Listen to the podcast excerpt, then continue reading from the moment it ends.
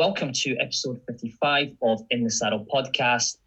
Today I am joined by Sam Martin, making her debut on the podcast. How's it going, Sam? I'm good, thank you. How are you? I'm good. Um, I know we just spoke a little bit off camera about my my betting uh, yesterday, which wasn't great. Uh, so let's hope uh, moving forward, 2021 can be a bit more profitable for me. Lucky loaders, how's it going? Yeah, not too bad. Looking forward to uh, being able to chat away on this podcast. Uh, no time limit on this one, I believe, so I can yap all day. I don't have to make any any signals for you to stop talking. Um, I know Katie Clemens had to do a bit of that last week, but I'm in that role this week. Um, what we're going to do is a bit different to our normal betting preview podcast. We're going to review and examine the top racing from Kempton and Leopardstown from last week, the eye catchers, the disappointments, and the hard luck stories. Also, I'm going to be asking our two judges did last week's racing give any clues for anti post bets at Cheltenham? Or maybe you could disclose any bets that you've already got on. So let's kick things off with the fallout from Boxing Day. Frodon and Bryony Frost make all in the King George. Sam Martin, what are your thoughts on this? Um, I think that maybe Frodon shouldn't have been allowed to have done that. I think if the jockeys were to ride the race again, he wouldn't have had such an easy lead on the front. I think a lot of horses would have been better suited to him going a quicker gallop.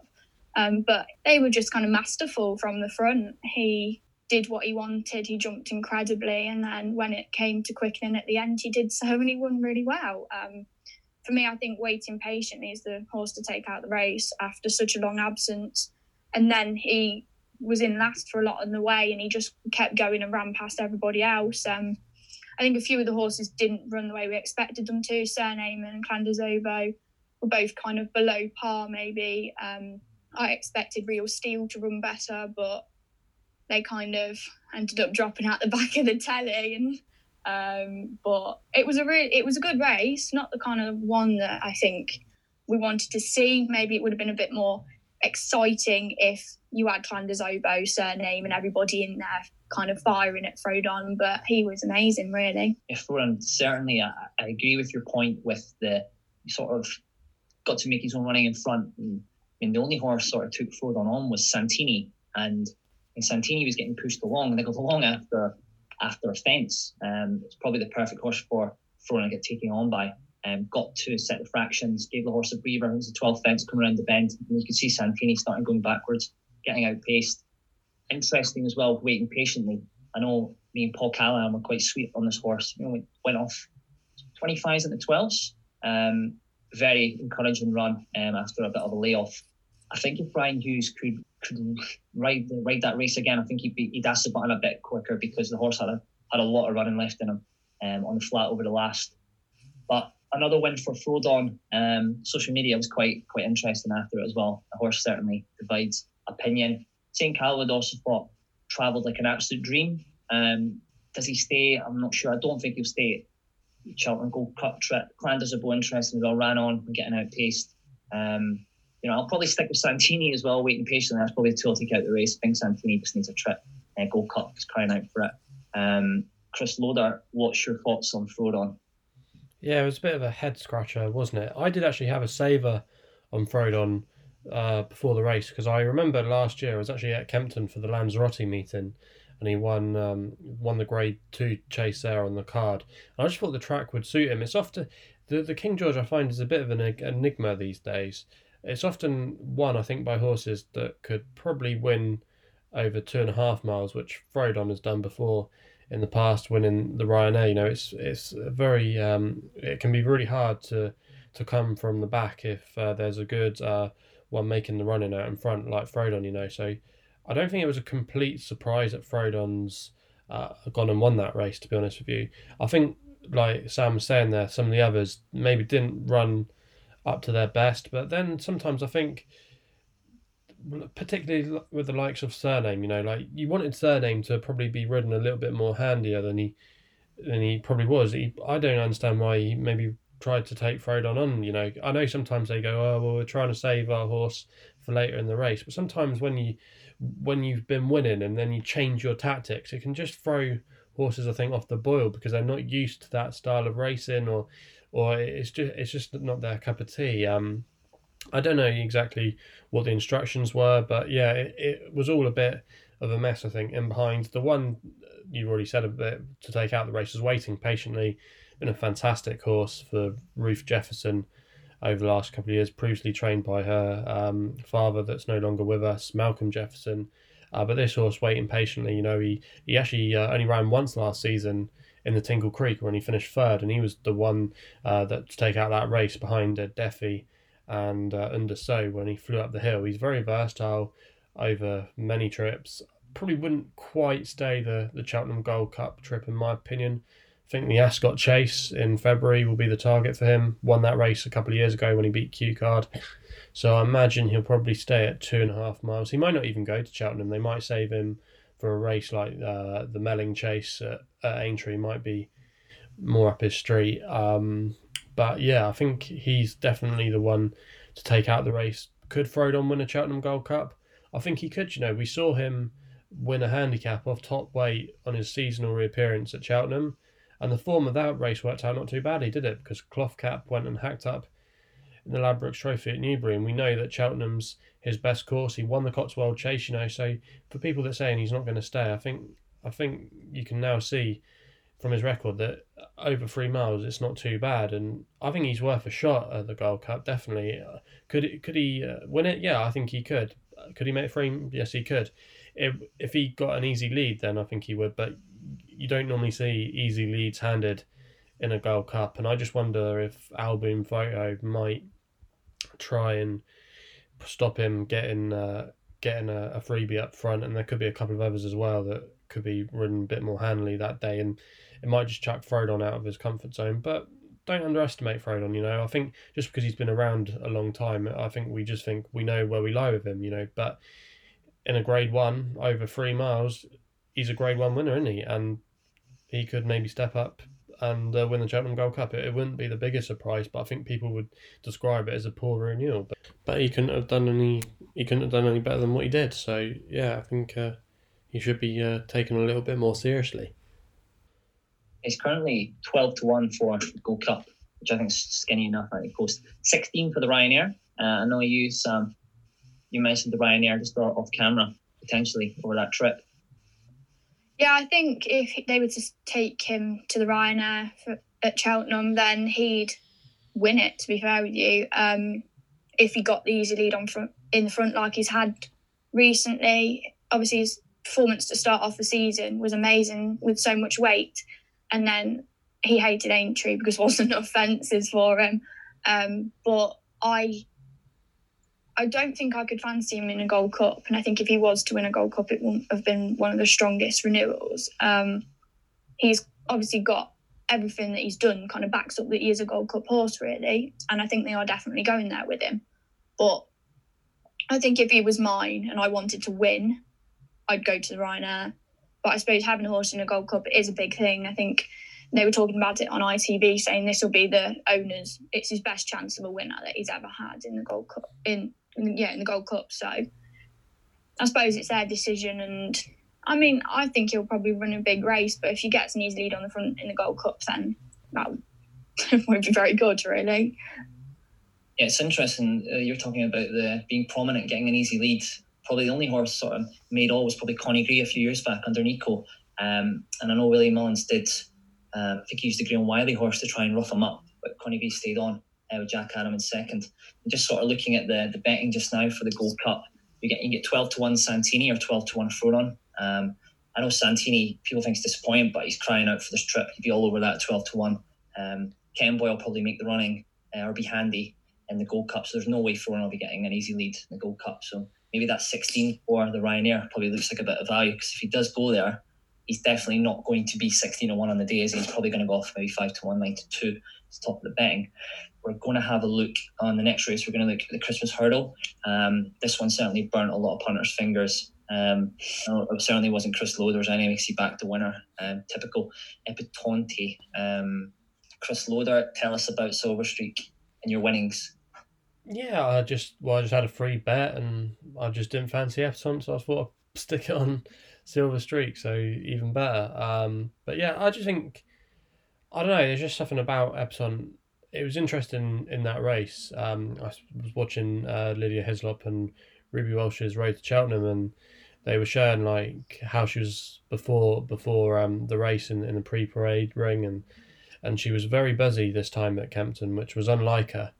Um, I, they don't know why she was like that. She's never really behaved like that before. If you uh, uh, watched her uh, before uh, the race when she won the champion hurdle, they showed how she was in comparison. She was so cool and calm, you know. Maybe she was in season. That has been one of the things mentioned by uh, Nikki Nicky Henderson about um, why maybe she underperformed. But I just think um, tactically it was a masterclass from Adam Wedge. You know, we've never really seen something go and make the running like that before that had taken her on. Both the races before had been quite slowly run affairs, and um, she she normally comes with a turn of pace. That's her that's her strongest weapon, and in that in that race at Kempton on Boxing Day. Silver Streak just took the sting out of her, you know. And Silver Streak, to be fair to him, he's got a good record at Kempton. He's won around there a few times during his career. Um, you know, so it was a it was one of his uh, kind of home games, as it were. Um, and he had some good form this season. He'd run well in previous grade ones before he deserved grade one. He was really unlucky, wasn't he, in the Fighting Fifth when he was taken out. Um, I just think, I think people maybe underestimated Silver Streak. Epatante maybe didn't run a race. I think it's a bit of both. But the one horse that I'm really excited for, a song for someone, I just so want him to go to the champion hurdle. He's brilliant jumper. I think people think, yeah, because he can win over further, that's probably his ideal trip. He's not good enough to win a champion. But he showed it at um, Cheltenham in the international hurdle that despite the, the last uh, hurdle being taken away, he still found plenty of uh, battle and he was really hardy up the hill. And we know now he can handle the course. I think if he was to turn up here, I think I think he should be up there via fav- favoritism. Epatante is too short, in my opinion. And now we know in the style of racing, in a way, she can get beat. I think if uh, if they get a couple of front runners, maybe like Song for Someone, Silver Streak tries and make the running uh, in the champion hurdle. Uh, I, think Epatante could be vulnerable uh, to Seven else, despite her getting the mayor's allowance. I think it's a lot more open the champion hurdle than people give it credit for. But yeah, I don't think it was a complete fluke by Silver Streak and I think um, Epatante as well, though didn't quite run a race. I think it's a bit of both. After that run, um, getting turned over by Silver Streak mean went from six to four to nine to four, and there's a bit of actually three to one on Betfair at the moment uh, for Epatante uh, for Champion Hurdle. Looking at just the anti post betting just now, I mean, Song for Someone's twenty to one in places. Um, and I'm just seeing the one next to it, Goshen, 20 to 1. I mean, we're just talking value here. I mean, who's who's taking 20 to 1 Goshen for the champion right now? Um, it's a crazy price. Um, Sam Martin. What did you think of it? Were, were you on? Did you have a multiple or were you there? Or? Um, I kind of avoided that race in terms of bets or anything because I, I did think she was going to win, to be fair, but I think Aidan Coleman knew from starting that she wasn't herself. Um, and like Chris said, it was a tactical masterclass from Adam Wedge, really. Um, it does make me think now you've said about that with the easy lead and how she doesn't um, she couldn't kind of quicken from it. If not so sleepy had stayed in the race at um, Newcastle, it does make you think: would she have been able to quicken past him? Because we obviously saw what he did the other day.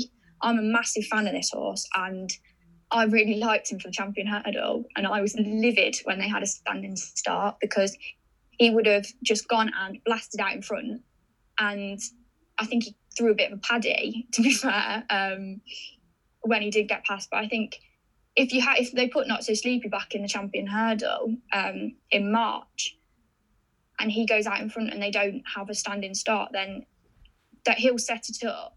And I personally think he'd keep going and he would give a, have a good chance of winning. But it does make me think now you said that about Epatante, would she be would that be what she hand like would that be good for her? Um because did they go quick last year's champion hurdle because she did quicken really well. I was by the final fence, the final hurdle, and she just kind of blasted up. Um, but it's an interesting one, tactics with her. But I don't think she was herself, and that was no by no means her um, true running. And we obviously know she's the whole yard's under the weather at the minute. So I don't think you can fully discount when we next see her, but it's a case of how well would she be suited to the races and everything.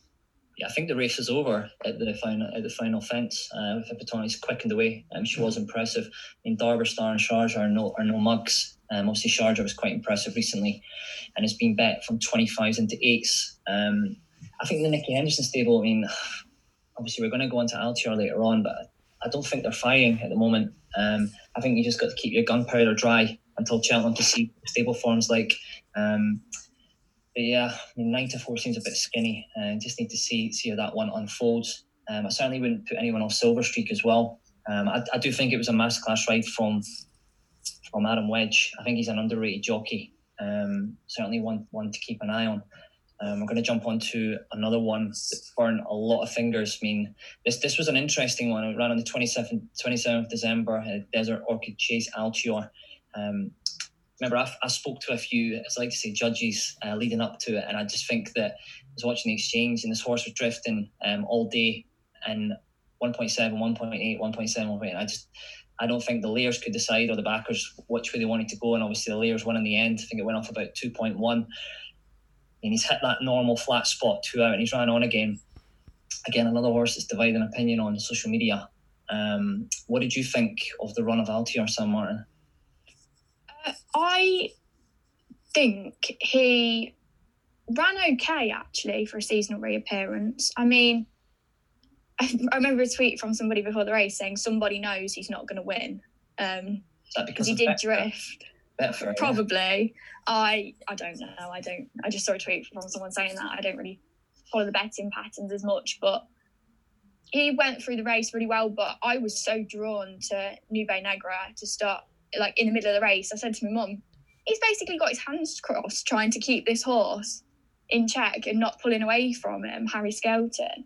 And he really impressed me. I mean, it was like his fourth, I think, start over fences.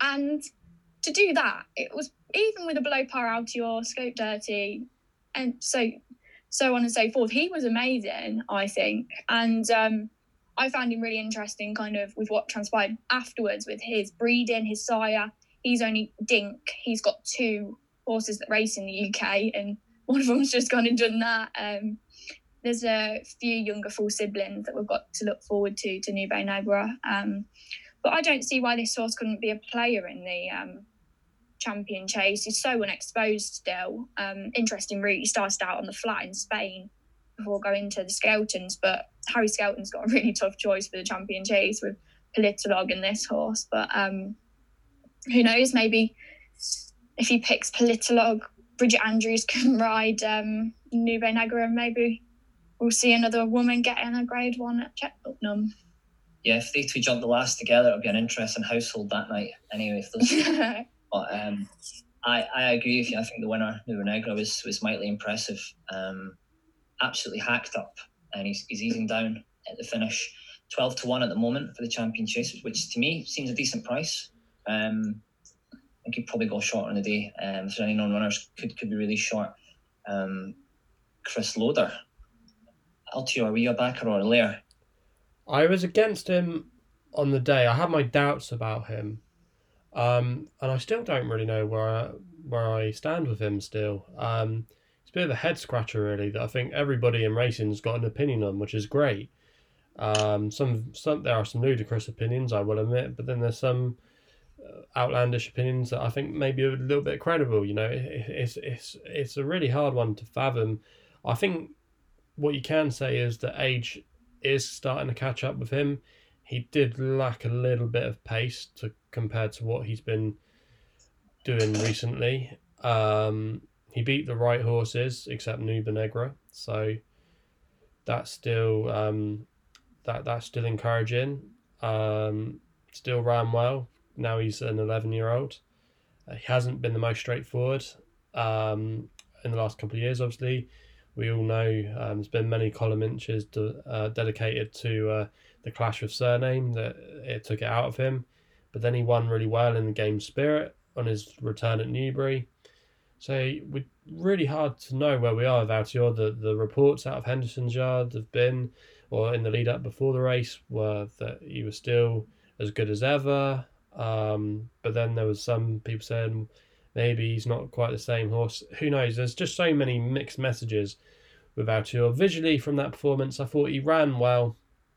He possibly could maybe have a crack at staying up in trip. You can't say that he didn't stay when he took on Cyrname. You know, he still ran very good race. Maybe he wants to step up in trip, but I don't think he will. I think I think he'll have a crack at the champion chase. Um, do I see him winning it? Possibly not. I think the one that we shouldn't still be underestimating is is a good old Politologue. You know, I, have been I've been beating this drum this season uh, from the start of this season. You know, yeah, at the time it might have seemed like a bit of a fluke result because we thought we know we knew where we stood with Politologue, but Politologue backed it up by winning the Tingle Creek. Okay, it might have been a below par Tingle Creek, but he still did the job very well. And the way that we know he's going to be ridden now, out from the front, um, he's got the stamina as well. He ran in a King George for goodness sake, and ran a credible fourth. I think he finished in the end a couple of years ago. So we know he's got the stamina to last from the front. And if he can just get everybody um, out their comfort zone in that race, I think Politologue will take all the beating again and even beat Chacun Pour Soi. And we'll talk a bit about Shaq and uh, slightly later. But um, yeah, I, I, I think it's really hard to know where we are with Altior. I think we have to see him again, but I don't think he will win the champion chase. I just think there's a couple of others that just might be a little bit stronger than him now. But I still expect him to, if he did turn up, to run a, a valiant race. Now I could see him maybe making the frame, but I just think maybe a couple of others now have just got the better of him. And for me, I, for me, I know he's uh, big prices now for the champion chase. I, I, I, I, if maybe on the day I might have a sentimental bet, but he's not for me at this stage. Yeah, Politologue is, is six to one. Uh, best price available at the moment for Mr. Nicholls. Um, interesting. Sam Warren, what do you think of uh, Defi Du Seuil, the forgotten horse here? 20 to one for the champion. Any chance?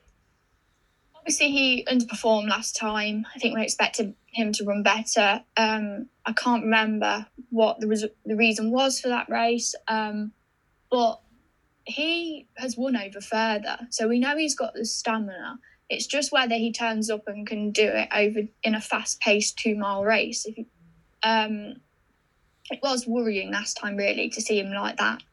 Um, but he's one of those ones I think we need to see again to know. Because I think if they, I think they could go to either at this stage, uh, the champion chase or the Ryanair with him because I mean he was running against Lostintranslation, wasn't he, for most of his novice season? Um, so he's just one of those ones that I think maybe he's kind of grown out of the two mile division if he gets older, if you know what I mean. Like he just needs a little bit further now. Um, but yeah, I think I need to see him again to have a strong answer. I think yeah, when he was pulled up last time out behind, put the kettle on. Interesting, he um he has an entry for the Ryanair, currently fourteen to one. Um, for that race, it was interesting you're talking about stepping up in trip, and he has he is actually scheduled to run. I think he has an entry on the twenty third of January, um, at Ascot. He's currently five to two in the Clarence House Grade One chase. So maybe that will give us some clues. Maybe you want to take a bit of that fourteen to one if he absolutely hoses up there um, and it could be a single single figure runner.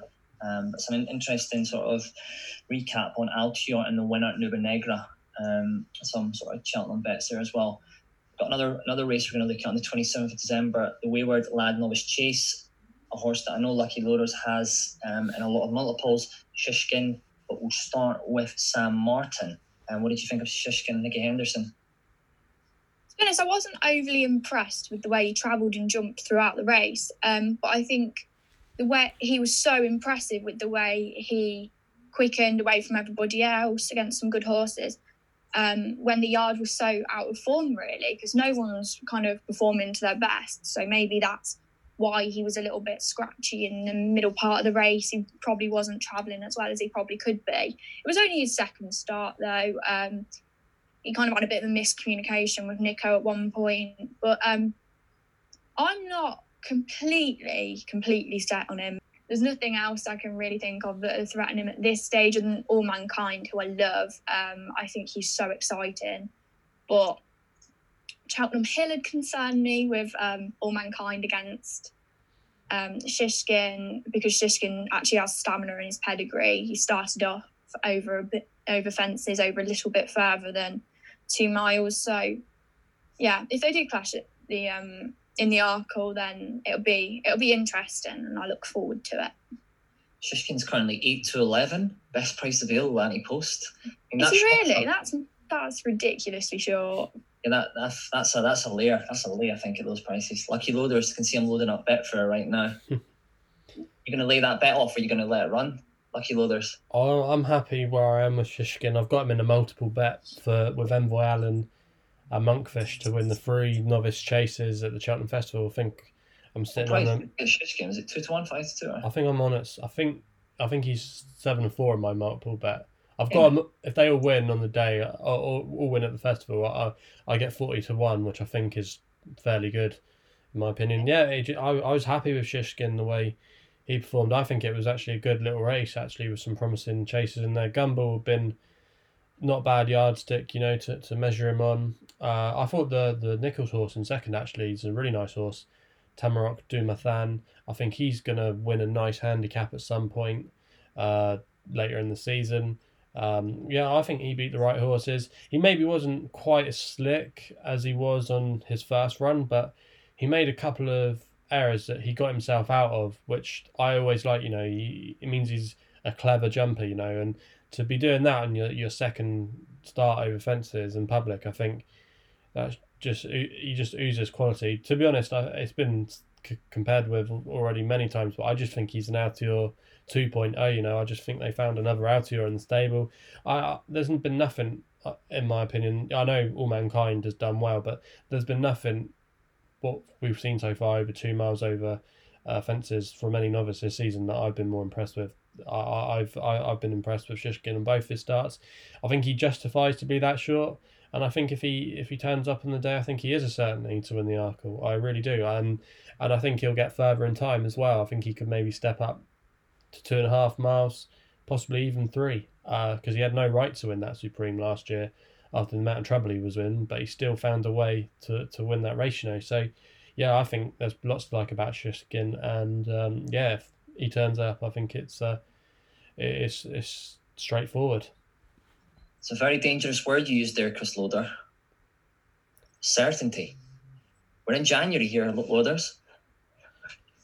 Yeah, there's nothing. There's nothing. Like I said, there's nothing. There's nothing that I can see coming out of the woodwork, or there's nothing that's run so far that I would be scared of if I'm back in Shishkin. You know, if I if I was to tell anyone to have a bet on him at those prices, yeah, I, I wouldn't. I, I I wouldn't tell people to have a bet, and maybe for a multiple, maybe. But if you wanted to put all your life savings on him to win the Arkle. Well, I wouldn't do that, but but yeah, I do think he's. I from what I've seen so far, I think he's the one to beat, and I do think he justifies his position in the market. Yeah, I had Abacadabras in the Supreme last year. That's absolutely sickening, Same. wasn't it? Same. Oh yeah, sickening, wasn't it? Oh, I was oh. there. I was absolutely screaming. I think he was tens on. He was tens on at one stage absolute sickener. But yeah, I, th- I think Shishkin's a bit short um, at the moment. Maybe get a bit. He might go maybe even money. I can maybe see him drifting on the day. Um, but Chris Loader getting the certainty card out in January for Cheltenham, which is dangerous talk. Um, but yeah, let's let's hope he can run a race, potentially be the next Altior, and that will wrap up um, Kempton's card. Um, we're gonna have a little look at Leopardstown, 27th of December, the Paddy's Rewards Club Chase horse that Lucky Loaders um, highlighted about the stats, but obviously the stats are there to be broken. Chris Chacun Pour Soi, impressive winner. Um, always going to see if this was your Cheltenham banker, but obviously I think you've already said that with Shishkin. But we'll start with Sam Martin. What did you think of Chacun Pour Soi's victory? Um, to me, he's kind of a horse that just goes out and like does what he has to do. Um, because he's never really been phased over the past two starts this um this season, which kind of does raise the question: what would he do if he had somebody if he had to go in a battle? But it's not really that important. Um, he was significantly better than anyone else that day. He had some good horses behind him. Like I think a lot have put the kettle on, and I hope they persist and kind of keep her for the champion chase in March and not go down the mares route. Um, I think after the previous start she had in um, at Cheltenham, they were going to go that way. I don't know if they've changed their mind, but um, he seemed he did have a proper race. Um, the over Christmas, um, he finished a bit tired. I thought he just kind of I don't know how. I think the ground was kind of harder than it like harder to get through than it looked maybe. Um, obviously, if they get him in one piece to the champion chase, he's going to be a player, no doubt about it. But kind of everyone was lumping on on um, for him in the lead up to the race last year, and he didn't get there. Um, he was kind of thought of as a bit of Altior, the one to topple Altior, or um, didn't end up going either. Um, it ended up a bit of an anticlimax, really, um, which I suppose is why people are a bit don't take politologuers seriously. But I don't think I'd have Chacun Pour Soi for the race. I don't know why. He's just never been one that I'm completely set on. I think um, but he's an interesting horse and he's definitely a player for the champion chase. Yeah, I, I thought he was quite impressive. Um, I agree with the point about he's not really been taken on, properly challenged, and the fact that he never made it to Cheltenham last year. Um, it's going to be his first time if he makes it this year. 11 8 skinny enough for me. Um, I don't know if you'd be diving into that price. And I know, Chris Loader, you were against this horse last time out um, and obviously he's he's done the business. What did you make of it? Yeah, Chacun, he's a horse that I've never particularly warmed to. I don't know what it is about him. I just, I don't think he's really that flashy, or he's not like an exuberant jumper, in my opinion. He doesn't have the turn of gears that Altior has had in the past. Um, you know, he's he, to me, uh, I just think he's been always very workmanlike in his victories. Um, I think he's also as well when he's won. I think the others in behind have had excuses. When he came on and he burst on the scene, he beat Defi, and I do buy that argument that Defi had a little bit of a of a hard season. You know, he had some hard races. I do buy that argument when he beat Defi Du Seuil at Punchestown, and then he got turned over last year by Plus Tard. Um, but that was I can see why Chacun got beat that day. A lot of Willie Mullins is. This is actually, I think, the first time at a Leopardstown Christmas Festival that Willie Mullins has absolutely been on fire. But before the last few years, it, a lot of his sources you would have wanted to been taking them on because a lot of his hot pots hadn't been firing. I I put a, I went through a few in the last podcast. Like Footpad got overturned. Chacun Soi himself got overturned in, in, in that race in the past. You know, so it wasn't. Uh, complete no hoper for an outsider to win. I think um, I think in the end he, he, he, he actually did do a good job to, to beat Notebook. You know, he's no mug. He'd only lost once Notebook over fences, and that had been at the Cheltenham Festival, which is a track uh, Cheltenham has never played to his strengths in the past, and also as well there are crowds kind of by that argument. Um, I think he would have won even if the last fence hadn't been omitted. Um, yeah, he just he just doesn't float my boat. Um, don't think I don't know what it is about him. I don't think he'll. Um, I don't think he'll win the champion chase. He's not been to Cheltenham as well, which is a another question mark. And I don't think, quote me if I'm wrong, but I don't think Willie Mullins is. I think the champion chase is still the one race at the festival that eludes him. I don't think he's ever won the champion chase, Willie Mullins. So you still obviously got that demon to overcome, but that that shouldn't be putting you off. He's, he's very lightly raced as well for a nine year old. He's only had what ten competitive starts under rules. Yeah, he's and very fragile. so I mean, I'm looking on Betfair just now. I mean, he's training at two point six two in the lay. I mean that is a bit short, is it not? You don't think there'd be a lay any post? Yeah, I think I would. I would take him on. I would lay him. Um, I I think also as well. I think if a proper front runner takes him on, I like Politologue, I think he would get found out. The only time that you could say that Suffolk really tried to beat him, but I still don't think the race was run to suit, is when he beat Min uh, in the Dublin Chase last year. I, I was all over Min that day, I really was. Um, but I think Min kind of went a little bit too hard um, he because he ended up going to chase Ornua for for um, Henry de Bromhead uh, Ornua, and Ornua is a horse that just cuts his throat every single time. But he's only got one way of running. Ornua, he likes to go forward. He's a keen type, likes to go forward from the front, and I think Min kind of got caught into that trap, and just the fact that he was following him so hard that day meant he got tired. And then if you actually watch the race replay back from that race, Min was actually closing at Chacun at the line again. And I think if Politologue went from the front, got an, a bit of an easy time of things, I, I could see a similar result to what we've seen, uh, what we saw last year. Uh, I think he would get out of his comfort zone. And we know, like I said, Politologue has the stamina for further, whereas Chacun, I, I don't think he's got that stamina. Um, I think he, he's a he's just a two mile specialist, and I think if if he went up in trip, he would get found out. So, yeah, uh, Chacun he's got to make it on the day first and answer Cheltenham. And also, as well, I think the way the race could be run might not suit him. So that's why I couldn't have Chacun Pour Soi for the champion chase. Interesting. Um, I think I think he's short enough as well. Um, not going to get an easy run of it. I mean, it's certainly not going to be an egg and spoon race um, at Cheltenham if if he makes it as well. Two point six two short enough. And um, that's our sort of price, isn't it, Chris? I can see you looking right now. Moving on to the 28th of December, Savills Chase a Plus Tard. I thought this was a ridiculous race, absolute mayhem in running. What did you make of it, Sam Martin? I thought it was a really exciting race, to be fair. Um, I was absolutely over the moon with, with the result. Um, I'm a big fan of Darragh O'Keeffe. He's won a few races for me when I've tipped up horses he's ridden at big prices this season. So grateful to him for that. Um, but the horse was so brave um, to get to, to, kind of gallop past those other horses. He was quite a way behind um, at one point, but he just kept going. And obviously, the race did kind of fall apart slightly because of Delta Work and Indo um, falling. But like I said, off air, jumping's the name of the game. Um, Melon absolutely pinged everything until um, one of the last two, I think, when he kind of brushed through it. Um, I heard Patrick Mullins talking about how he just wished he'd ridden that fence differently and who knows what could have happened, kind of thing. Um, it was nice to see him enjoy himself so much because he's been a bridesmaid so many times you could think maybe he'd get a bit disheartened with the job, but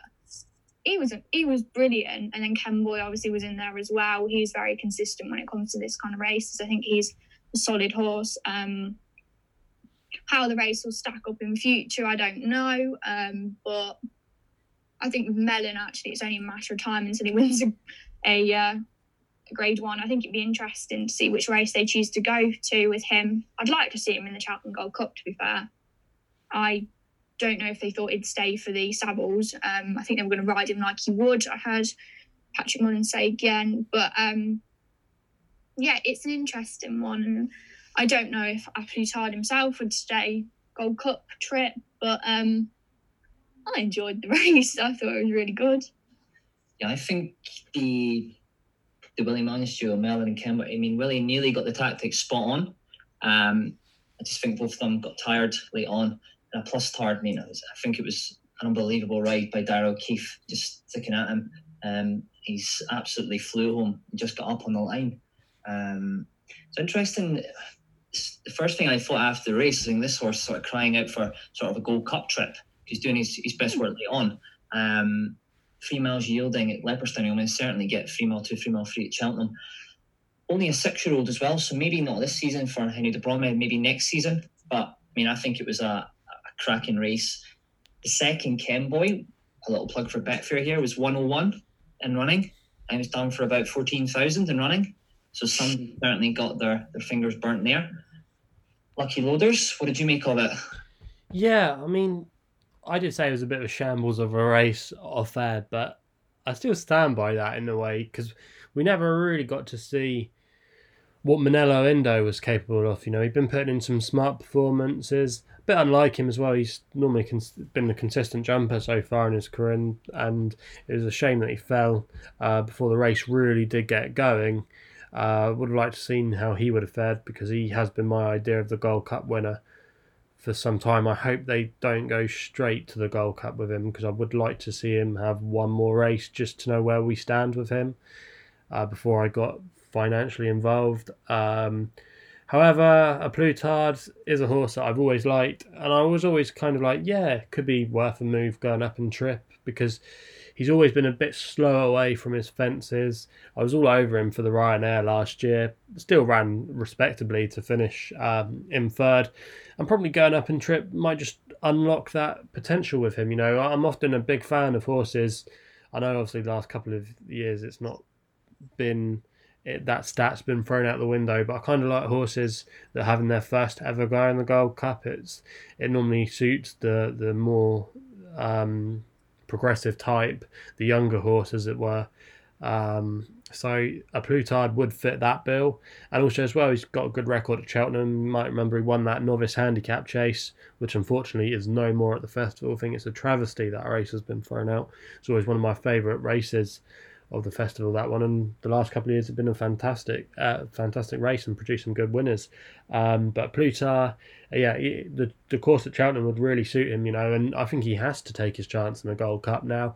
I, I think he I think he would get found out against Min in the Ryanair personally and there could be one or two others like Saint Calvados Melon I think he's a bit between a rock and a hard place. If I was if I was uh, his owner, I probably would have given him a crack at Gold Cup. Actually, why not? But the Donnellys have obviously got uh, Al Boum Photo, so they might want to take their chance in the Ryanair. I just think if he ran in the Ryanair, he might just find something a little bit too good.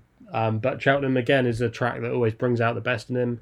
He ran a crack against Buveur a couple of years ago in the Champion Hurdle. Obviously, made the frame just going down to Samcro, wasn't it? In the um, in the uh, Marsh Chase last year. So, like I said, Cheltenham definitely always seems to bring out the best in him. He ran a cracking race. Kemboy, I couldn't have in a month of Sundays for the Gold Cup. It's not a track he's run well at uh, at all in the past.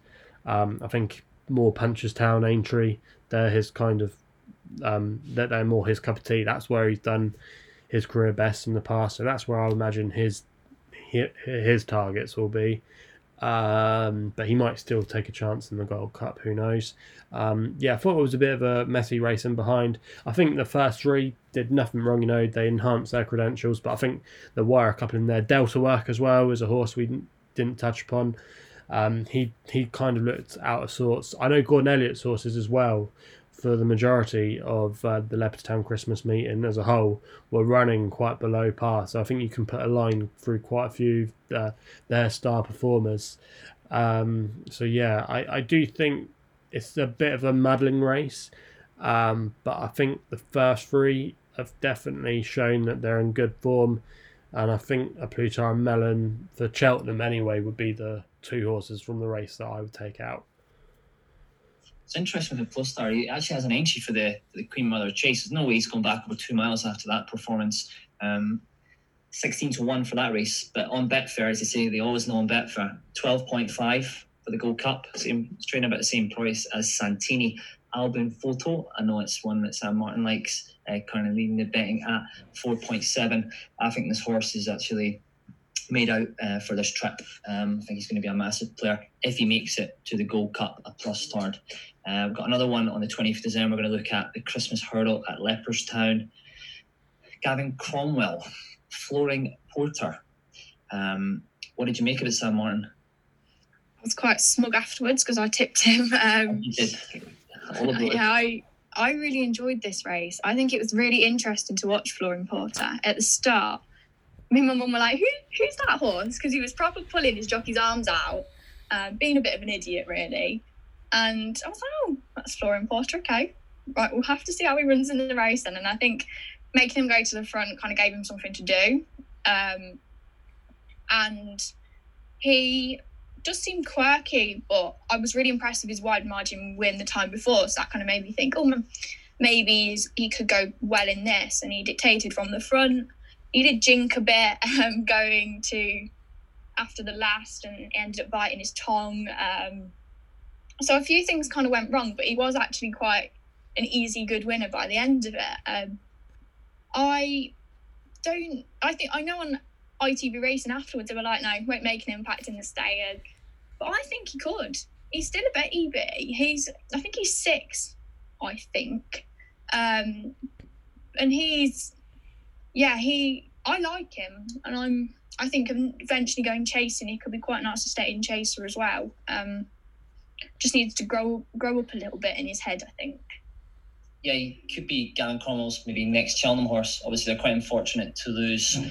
champion hurdle winner Espoir d'Allen. Um, but yeah, I think he, he was impressive at Leopardstown. The storyteller back in second, uh, won quite convincingly. Maybe good to see him get another another top horse uh, for Cheltenham. Chris Loader, what did you make of it? Yeah, I, I'm not sure exactly what to make of it, but all I would say is not the first time Gavin Cromwell would have taken a handicapper right from the low levels of racing to, to the top grade. Remember Darver Star last year? One one handicap in the nineties, wasn't it, or something, and then he improved like sixty pounds. I made the frame to finish in third, wasn't it, in the champion hurdle? I could see him being a similar kind of horse to Darver Star, not in the sense it's obviously different trips, but I could see I could see him running well, um, and maybe making the frame if I was to see him in the stayers at Cheltenham, I do think Paisley Park might just have enough, and I think the front runner of um, Flooring Porter would be really the front running tactics he brings. Flooring Porter would be very welcome for Paisley Park, who would need that strongly run race. Um, I I think he, he's a player. The, the one horse I'm glad that we didn't get to see was uh, Ronald, good old Ronald Pump, um, who was a non-runner on the day. Ronald Pump had the form with uh, with um, with Honeysuckle giving seven pounds away in the Hatton Grace uh, over a trip that's far too short for him. Ran on really strongly that day. Um, and Ronald Pump finished second as well on the stayers. I think the Irish stayers aren't as good as the English stayers, but I think we can't pin down Flooring Porter yet. You know, we're yet to see where his his limit takes him. But if I had to hazard a guess, I don't think he might not be good enough to win the stayers, but I could see him at least making the frame. Um, but yeah, he wouldn't be for me at this stage. I would like to see him do it again to prove that it was no fluke. He's 20 to 1 currently uh, on Betfair for the Stayers Hurdle. Um, Paisley Park leads at 4.4 and Thyme Hill at 5.4. Um, obviously, that wraps things up uh, for Gavin Cromwell's Flooring Porter also at Leopardstown on the 29th of December, we're going to have a look back on the Matheson Hurdle. Um, horse I quite like, Sharjah. Uh, Sir William Mullins and Rich Ricci. Um, what did you make of it, Sam Moran? I was really impressed. He came there absolutely cruising um, under Patrick Mullins. I think it was a really interesting interview afterwards. He said something like he's like Santa, he always comes at Christmas and delivers, or something like that.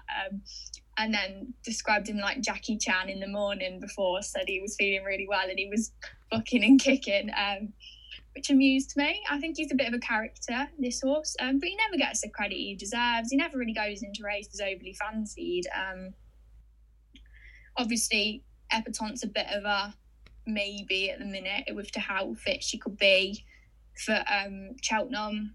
We've already gotten through kind of there's a few doubts, so I don't see why he couldn't go very, very close yet again in a champion hurdle. It'd be great to see him win one as he's a really likable horse. Um, definitely a player.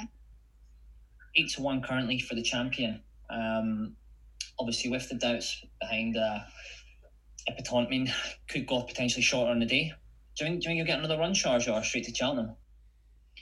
Um, I don't know the Irish calendar especially well for races, but um, he normally has one in the meantime, doesn't he? He'll probably go to the Irish Champion Hurdle that Honeysuckle yeah, that Honeysuckle was going to be going for, but he flopped in that last year, so that would I, just be a concern with Sharjah. I think he. I don't know if it was. I don't know if he was talking about Sharjah, but I swear I had an interview with someone saying that that would be the race I'd want to run him in again in because they don't think they ran. They tried something with him and he didn't quite. Um, react the way they expected him to. So I think we'll probably see him again there, like you say. But if Honeysuckle goes, it'll be a tough ask. Um, is she champion hurdle I, this year or mares? Still undecided, I think, with Honeysuckle, aren't they? Um, there's a lot of people calling for her to go for the champion with a seven pound allowance. I'd be currently a... sixteen to one for the champion hurdle, um, three to one for the the mares hurdle and 20 to 1 for the Cheltenham Paddy Power Stayers hurdle. Um, so you'd imagine, um, as you say, if something's follow the money over two mile four, surely should maybe be worth a chance um, at 20, at 16 to 1 for the champion. But I think it all revolves around Epatante to see what happens with that one. Um, obviously, she's leading the bet at 9 to 4. Um, I don't know when you look back at that form behind Honeysuckle for Sharjah. I mean, that, that was a decent race. Petit Mouchoir and Darver Star. Um, and obviously Honeysuckle battled back and she franked the form, uh, winning winning consecutively after. Um, I do think Sam makes a good point. I do think Sharjah is often unfancied, and then as I say, often delivers. The Santa quote's actually pretty good. I like that. Um, but certainly a horse to keep on side. Sharjah's currently, I think it was around eight to one for the champion, best price available at the moment. What do you make of that, Chris Loader? Yeah, I actually backed Sharjah for the race last year at 33s each way, so I, I, I did collect the place money on the day. Um, yeah, I thought the race as a whole was a bit of a head scratcher, to be honest with you. Abacadabras was in there for Gordon Elliott, probably put line through that, but he's never really been my idea of a champion hurdle winner in waiting anyway. Um, one that I've really wanted to come to the fore was Saint Roi for Willie Mullins. You know, obviously a lot of people excited about him with the connections. JP McManus, fantastic record in the champion hurdle. We know county hurdle winner. Probably was unlucky the last day, at least I thought he was in the Morgiana. Um, and he had every chance to win, I think. Um, not sure if he had maybe something slightly wrong with him, but yeah, I think there was not too many excuses for him. He, he, he had his chance to go through the gears if he wanted to, to go and win at uh, one point when they just turned into the straight, but he just had no answers. Maybe maybe in a fast run race at Cheltenham, however, maybe that would suit him. You know, um, that if something like not so sleepy, song for someone, Silver Streak went from the front, I think he would like a race like that. It just, I think it would switch him off, and I think he's a bit like Epatante in the sense that I think he's got a good turn of foot. Um, I still think he has, but I just think the way the race might be run at Cheltenham, if there are a few front runners in there, could suit him. And I think a few people might write him off between now and Cheltenham if it did. Um, if it, if he did line up in in the, in the champion hurdle, and therefore he might be a biggish price on the day because he might be unfancied, but that's the only positive I can give Saint Roi. I think the return to Cheltenham. After that, no no good for champion hurdle in my opinion. Um, if he flopped in that, um, I think I think the the Cheltenham factor is his last throw at the dice or his last last card he has to play. Um, in my opinion, anyway, uh, for the champion hurdle, I, think he had a lot of, um, he had a lot of opportunity. Lots of he had no reason why he shouldn't have gone and won that that race at Leopardstown. In my opinion, you know he was in the right position he should have gone and won it if if he if he had the ability on the day, but, but he didn't. So yeah, I'm not sure where we stand with Saint Roi, running out of doubt excuses. Fourteen point five on Betfair at the moment. Uh, I know you mentioned Song for Someone, the one you're quite keen on. It's twenty sevens on Betfair, um, which you say is a massive price. And uh, Sharjah's currently nine point eight on the exchange, eight to one best price for the sports book. Epatante leads the betting at 3.5, just a bit over five to two. Um, as you say, I think, as you say, this is the champion of the market. It all revolves around the favourite Epatante and see if she turns up. If she doesn't, it's going to be wide open, isn't it? Um, Silver Streak's currently about 12.5, 10 to 1 with the sports book. Um, as you say, I think this is wide open. Um, so that wraps up um, Sharjah and the Matheson Hurdle uh, at Leopardstown. And got one more at Leopardstown on 29th, got the Neville's Hotels Novice Chase. There's one I know Chris Loader has in his multiples, another Rich Rich Ricci horse, um, Willie Mullins Monkfish. What did you make of it, Sam Martin? I absolutely adore this horse. Um, I was so excited for him to make his um, chasing debut, and he did that in splendid style. Then he came again at, um, the other day at Leopardstown, and it was a funny race because I think the horse in front, I can't quite remember his name, but he was a bit of a nutter really. Um, so he had to be careful and he had to kind of he had to kind of quicken and Paul was constantly kind of bringing him back, moving him, and he seemed to. It would have given him a really good education experience because he ended up getting yeah. hassled a bit by. um Yeah, is that the one you're on about? Uh, Rachel Blackmore was on it.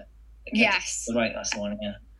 Um, who she did so well to stay on, but Yeah. majority of the way. Then I think at the last or the second last, she ended up hitting the deck from him, which was just not fair. But um, yeah, he's when he gets his act together, he's he'll be quite interesting. Um, but yeah, with Monkfish, he back. The thing I really like about him is he's got that star quality and he's built to be a chaser and he's an absolute gorgeous horse. But his attitude is phenomenal.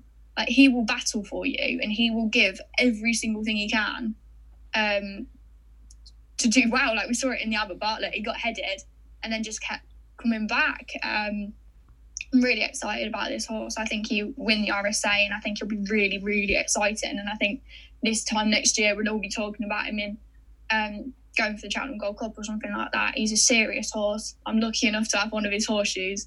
I haven't got it up here with me, but um, yeah, I got given one of that. So uh, that's one of my prized possessions. Yeah, he actually reminds me of uh, Ventura about the way he keeps battling. Um, you know, a lot, a lot of punters they love these horses. They come there swinging on the bridle, but I mean, I'd rather have one um, that battles like Monkfish. Um, not, not, not nothing betting related, like trying to nick a price and running. But I love it. I love a horse's game. Um, I thought latest exhibition ran quite well, um, but I just think as soon as they pushed the button on Monkfish over the last, it was all over.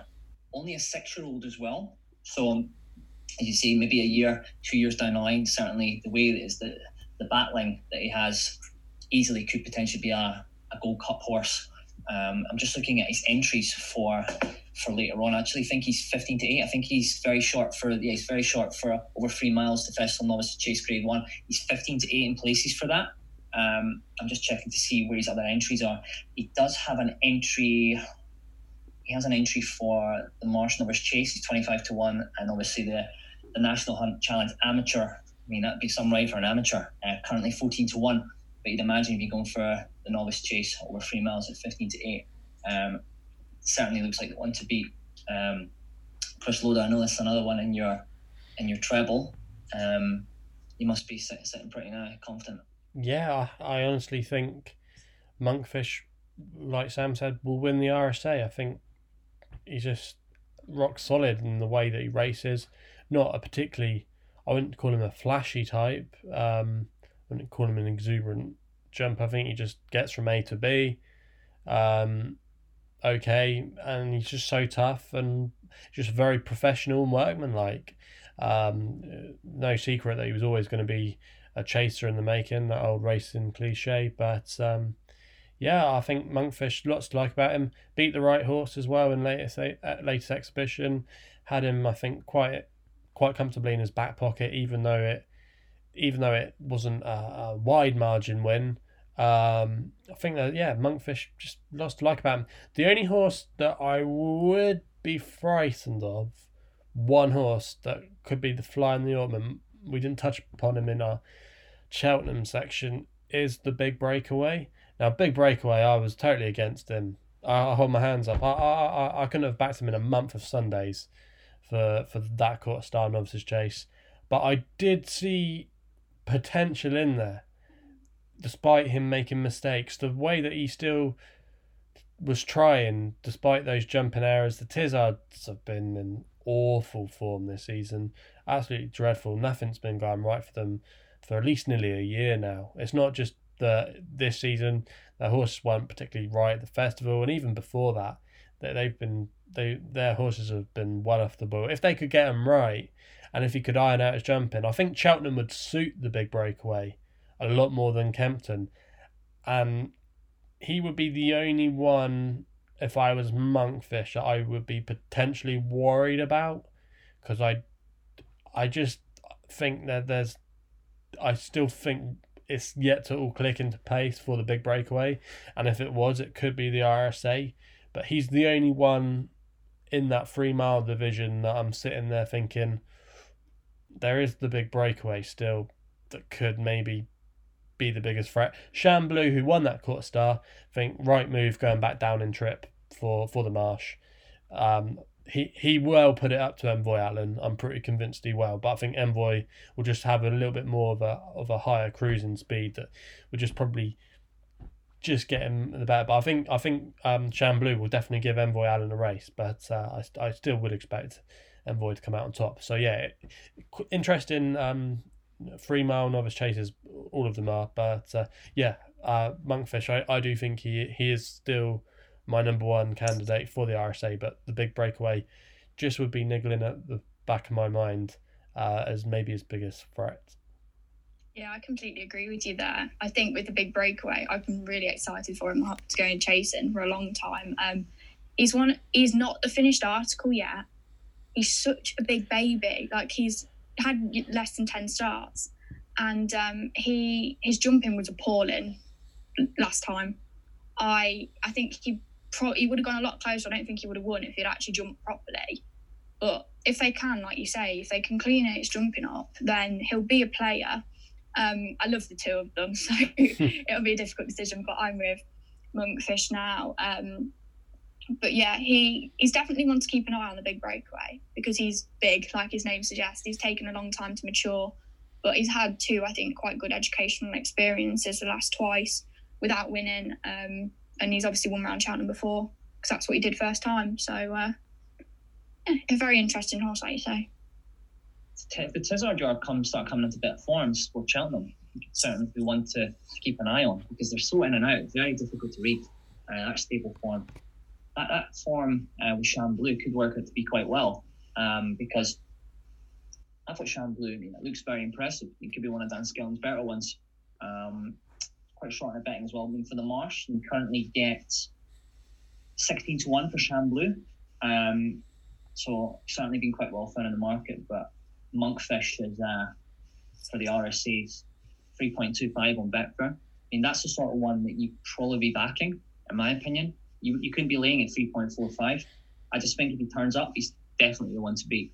Um, so Monkfish, everyone's quite keen on that one, and also a bit of a that was shout out for the big breakaway and Shan Blue. Um, so that wraps up uh, Leopardstown. And obviously, we've got our only other bet section. Um, I know we've talked a little bit about the Gold Cup, so I'll give the floor to Sam Martin. We can have a little chat about Al Boum Photo um, and obviously the reappearance run. And is he is he still the one to beat, um, Sam? And what do you think? So actually, I'm going to bring to this as well and obviously Ruby Walsh was on on racing TV about two three weeks ago talking with uh, Lydia and just talking about his his prep um, and obviously saying why would you change sort of like a, a winning prep uh, training because a lot of people want to see more of the horse but obviously I can understand why Ruby's saying if it's if it's working why change it do you still think that he's the one to beat in the Gold Cup I do completely yeah I think after everything we've seen over Christmas, make the waters kind of become a little bit murky. I think with the English lot, and then um, with the Irish, maybe it didn't play out the way we expected in the Savills, but he did exactly what you needed him to do. He jumped, he travelled, he was maybe slightly a bit lazy, but he won. The connections got 18,000 euros for that. Nice, positive opener. They know that two miles, five and a half furlongs around Tramore puts him absolutely spot on. Um, obviously, people want to see more of him. I've written an article about this recently. Um, but if it ain't broke, don't fix it. He um he's it works for him. He obviously had quite a lot of racing in his novice season, so it is a bit strange that now he's kind of got into the top tier that they don't that we don't see him as much. But um I think we should just treasure it whenever we do see him because we can he'll have his New Year's Day race and then he'll go to Cheltenham and then hopefully he can run well at Punchestown. But I think at the minute he's clear for me, the horse for the Gold Cup. Um, he's straightforward. He's not particularly flashy. He doesn't even like himself. He doesn't look particularly flashy. He's a gorgeous horse, but um, I suppose he doesn't get the attention of some others. If you think other um, two-time Gold Cup winners, You've got Kauto Star kind of thing. Um, he's by no means in the same bracket as him, but he's had some. He's done some amazing achievements. Really, um, he's done a lot in a short space of time, kind of thing. Um, didn't he break Ruby Walsh's leg at Cheltenham and then he went and ran out at Punchestown when uh, Paul Townend rode him. So he's a quirky sort. He's kind of grown up now and he was the ultimate professional last time in um, in the Gold Cup. So yeah, he's he's my idea of the winner, and I don't think I'm going to change my mind going forward unless somebody bursts onto the scene, which I don't think is very likely. Yeah, he's done nothing wrong. won the last two rounds of the Cheltenham Gold Cup at the same prep. Um, no no negative vibes coming from the yard either. I mean, the yard's absolutely flying. 4.7 on Betfair right now. Um, and nothing, I mean, obviously we've got a Plus Tard, um, could potentially be a danger. Is Champ going to run against in the Gold Cup? We're not sure. Um, I don't think Kemboy'll stay the trip. Lostintranslation's been disappointing. I mean, Santini, 12 to 1. He's probably, I mean, he's on their neck behind. He's probably crying out for a trip. But you want to see a little bit more Santini so far this season. Um, he's turned over at Aintree. Chris Loader, what do you think about Al Boum Photo? Want to be on in the Gold Cup? I don't think you can. You just can't take anything away from him. But yeah, like like what Sam said, he's not a particularly flashy type. He's he doesn't he doesn't really capture the imagination. He because he, he he's not going to win a Gold Cup by like ten lengths on the bridle. He's not he's not going to be like Native River, go out from the front, you know, be a machine and win game and tough up the hill. He's just there and he just wins. Um, I thought his performance Tramore. I was a bit concerned for the first couple of fences. He did make a couple of mistakes and he wasn't the most fluent at uh, a few of them if I had to be picky, but it wasn't really much of a race, obviously. Same kind of horses, did what he had to do. He proved he's alive and well, which is all he had to do. He got clipped in but by a couple of bookmakers, saw quite people going, Why did they cut him? Why did they cut him? Well, the reason they cut him is because he's alive and well that's the part of clipping a horse for for for for, for betting. Obviously, like if he he hadn't performed well and got turned over, we would have seen him drift out. It's just he was always going to shorten a little bit. He, I've been amazed if he'd stayed at four to one, wasn't he, before before the race for the Gold Cup. Um, I think he, I don't think he should be any shorter than that kind of price though of seven to two, because uh, I do think there's a few in there like Minella Indo. I still think I'm not quite giving up on him yet. You know, obviously he could, he's still a, a major player. I think uh, there's still a few others that could come out of the woodwork. You know, uh, I don't think he's going to have it all his own way. I think I think it, I think he'll go close, but am I going to say he's going to win the Gold Cup again? I, I'm not so sure, but obviously he's got to be in the mix and. He is the one, and if you want to win the Gold Cup, you're going to have to beat him. Um, I just think that that's all can be said about him. He's just, yeah, he's he deserves to be favourite yeah, I wouldn't put them anyone off him for the Gold Cup if they wanted to have a bet on him. But for me, I, was like, I'm I'm not one of these horses. I'm not one of the. I'm not a horse, obviously. I'm not one of these people that um.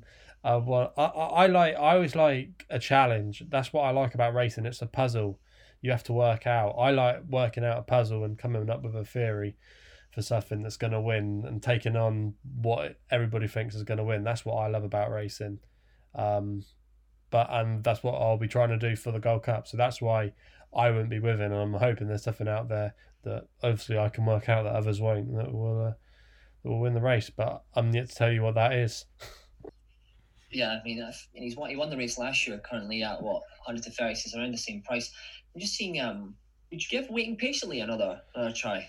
in the Gold Cup. I mean, he's he's 130s on Betfair right now. He's never run in the Gold Cup before because he's had those those problems, you know, like those those little niggles that have kept him away from the track. I don't think he he might run well in a Gold Cup. It's hard to say. I, I think I think you prob- I think you would see the best out of him over two and a half miles personally. Really? Okay. Interesting. I think I think doesn't have any official entries. Um, it's funny as I said that somebody's just uh, pushed the horse out to 150s. So yeah. obviously someone certainly he's, doesn't, doesn't agree. He's going to go for a- Ascot to the Ascot Chase. That's where he'll go um, and then they'll make a plan from there with with waiting yeah, patiently. I, I was talking, just tweeting um, with Jefferson as part of a thread, and I said, "Well done." And someone said, "Oh, are you going to go Gold Cup?" And she said, "The owner, after two bottles of champagne on the evening, said yes, that'd be great to go." Um, but he, they've changed a lot with him, I think, lately. Um, medical work on him to try and make thing, him sounder, trying to make things a bit easier for him. Um, I'd give him a shot if he went because he's a classy horse. I think he proved that in the King George. Stamina is obviously the issue at this point, but it'd be really brilliant if he was to go there and if he was to run well because obviously, like you say, with um, Malcolm Jefferson and Ruth and um, just a, they're a brilliant family and yeah, it's it'd be a um, it'd be a really good story. I think they've got nothing to lose going there. He'd have a really good chance in the Ryanair as well. So I suppose it's either either or, whichever one they feel most comfortable taking him to. Yeah, he's never run the course. Um, I do take on your point about maybe the distance at Cheltenham could be an issue. Um, so maybe the Ryanair could be more ideal, but certainly a price. And obviously, if you look back at that run at Ascot, he to Cue Card, I mean, that was some performance over that sort of trip. Um, if he was to turn up in the, the Gold Cup, he could be interesting. He'd certainly be one to be travelling anyway, coming down, coming around the bend. Um, obviously, Al Boum will leave the betting at 4.7. And I know Chris Loader's keen to talk about one uh, from Newbury, um, Brave Man's Game. Thoughts, Chris? Yeah, Brave Man's Game. Um, I think he really did put his uh, stamp down, I think, for the Ballymore. Um, I, I think I mean, I was quite impressed actually by Metier yesterday um, in the Tolworth. I, I was against him before the race, but actually I've got to think he did the job well. I know loads of people were crabbing it, and saying it's a poor Group One, but at the end of the day, they're novice hurdlers. Most of them would have only come into the race with a couple of starts. I don't know what people were, what were we expecting to see, like the first five from the champion bumper all undefeated or something over hurdles that have won like three races and bolted up by 15 lengths. I just don't get people sometimes at sometimes at all. Um, yeah, but but Metier he he did the job well. But like I was getting back to Brave Man's game, I do think he's that was the best novice hurdler novice hurdling performance we've seen so far in the UK over any trip this season. Um, I was really uh, keen on Stargate for the race. I was blown away by his turn of foot at Sandown but he easily brushed aside two really nice horses. Stargate, who I didn't think ran particularly badly, and also as well the Glancing Queen, who's no mug, and she was in receipt of the mayor's allowance. Brave Man's game, in my opinion, was just very, very impressive. The the the, the comparisons to Denman are very clear. Denman won the race before. Big strapping type that will obviously get a fence in time. Um, yeah, and the race is always a, a good indicator. Thrown up the likes of Champ, Thyme Hill in recent years, always horses that go very close to winning at the festival. And I don't know what kind of price he is for the Ballymore, but uh, yeah, I think I think he's um, definitely the best uh, horse we've seen so far in the UK this season from a novice hurdling perspective. Yeah, he absolutely hacked up last time out um, behind. Oh, beating Stargate, um, Evan Williams runner, uh, who was really impressive at Sandown. And I know you were pretty keen on that one, Crystal Loader. So putting him to sleep for what? Being him, putting him away 10 lengths absolutely on the bridle It's very, very interesting. Um, what do you make of it, Sam Martin, Brave Man's game? He was brilliant. I mean, he'll be a lovely chaser in time. Um, properly built for the job. Um, one as well. Does he know? Obviously, ran out. Um, that day. I still don't really know what happened. Um, but on better ground, um, say for entry or something, he's one to keep an eye on because he he won. Re- I was really impressed with him last time. I think it was, and I think he's won a couple this season so far. Um, but I really liked him. Uh, Bailey's yards obviously going really really well this season, so he's an interesting one. And you mentioned Champ as a winner of the race. What do you make of him at the minute in terms of Cheltenham Gold Cup as his target because we've not seen him yet. And for me, I think I need to have seen him, seen how he's jumped. Because if they were to give him a, I was thinking about this every day, if they were to give him a prep over hurdles before the Gold Cup, I think he'd be taken off his feet with the pace of the Gold Cup, and I think he's going up on the deck. I don't think he'd be able to keep up with it. Um, if because you saw it, we saw it with, with Presenting Percy. He he ran um, maybe it's not a direct comparison maybe i'll get a legit for this because people do like presenting percy but he when they quickened and his he doesn't he's not seen on the track all that much when he quickened um, at second last he fell as they quickened so that was just kind of the premise i was going on with champ because he's obviously had that crash before in his novice season his jumping isn't exactly stellar but i know they've been working on it so just wondering what you guys thought of of him yeah. I mean, they, they, they like him on Betfair anyway. Um, 12.5. Um, you'd imagine he's going to have to have a run somewhere. Maybe find an egg and spoon race somewhere just so he can get his confidence up. Just make call, absolutely hack up somewhere. Um, interesting point on the hurdles as well. I mean, he could potentially go down that route as well. Mean, that, that run last time, uh, the last Cheltenham Festival, I mean, the way that he's picked up behind him, beating Minella Indo, I mean, it's incredible. Um, Barry Geraghty getting the best out of him could he be crying out? I mean, you're right. He is crying out for a Gold Cup trip, isn't he? Um, Absolutely, yeah. it could be. This could be. I'm looking at this Gold Cup. The more we, the more we look at it, this, this going the complexion of this race is going to change so much uh, two out, isn't it? Um, the more you look at it as well, Frodon with all these sort of proven stayers, surely, surely Frodon's going to get picked up somewhere up that running. Chris Yeah. Loader, thoughts on Champ? Yeah, Champ. Um, it is a bit worrying, isn't it? Because he was meant to run at Leopardstown for Christmas, but then they pulled the plug on that before we knew our English horses could go over, couldn't go over to Ireland. So that that idea was thrown out. Um, but I think Henderson this this year, I don't want to get too too um, deeply entangled in it because there's a lot of um, lot of ways you can go with it. But I, I honestly don't know what he's telling the media at the moment. I think I think he's so flustered with everything. I mean, we're not. I don't. I don't think we're ever getting the true picture of where everything's at. We're getting horses on in form. Champs working the house down one week. He's not so good the next week. Altior's working brilliantly. It's not the next week. You know, honestly, uh, we, it's really hard to know what what what to take. I would take it with a pinch of salt. That's what I'm starting to learn about Nicky Henderson. Uh, Champ, um, I've, time's running out for him to have a decent prep. He's going to need a need a run. Cotswold Chase has been earmarked as a potential, but there's Santini could be going there. There's a, I think there's actually a race at Kelso.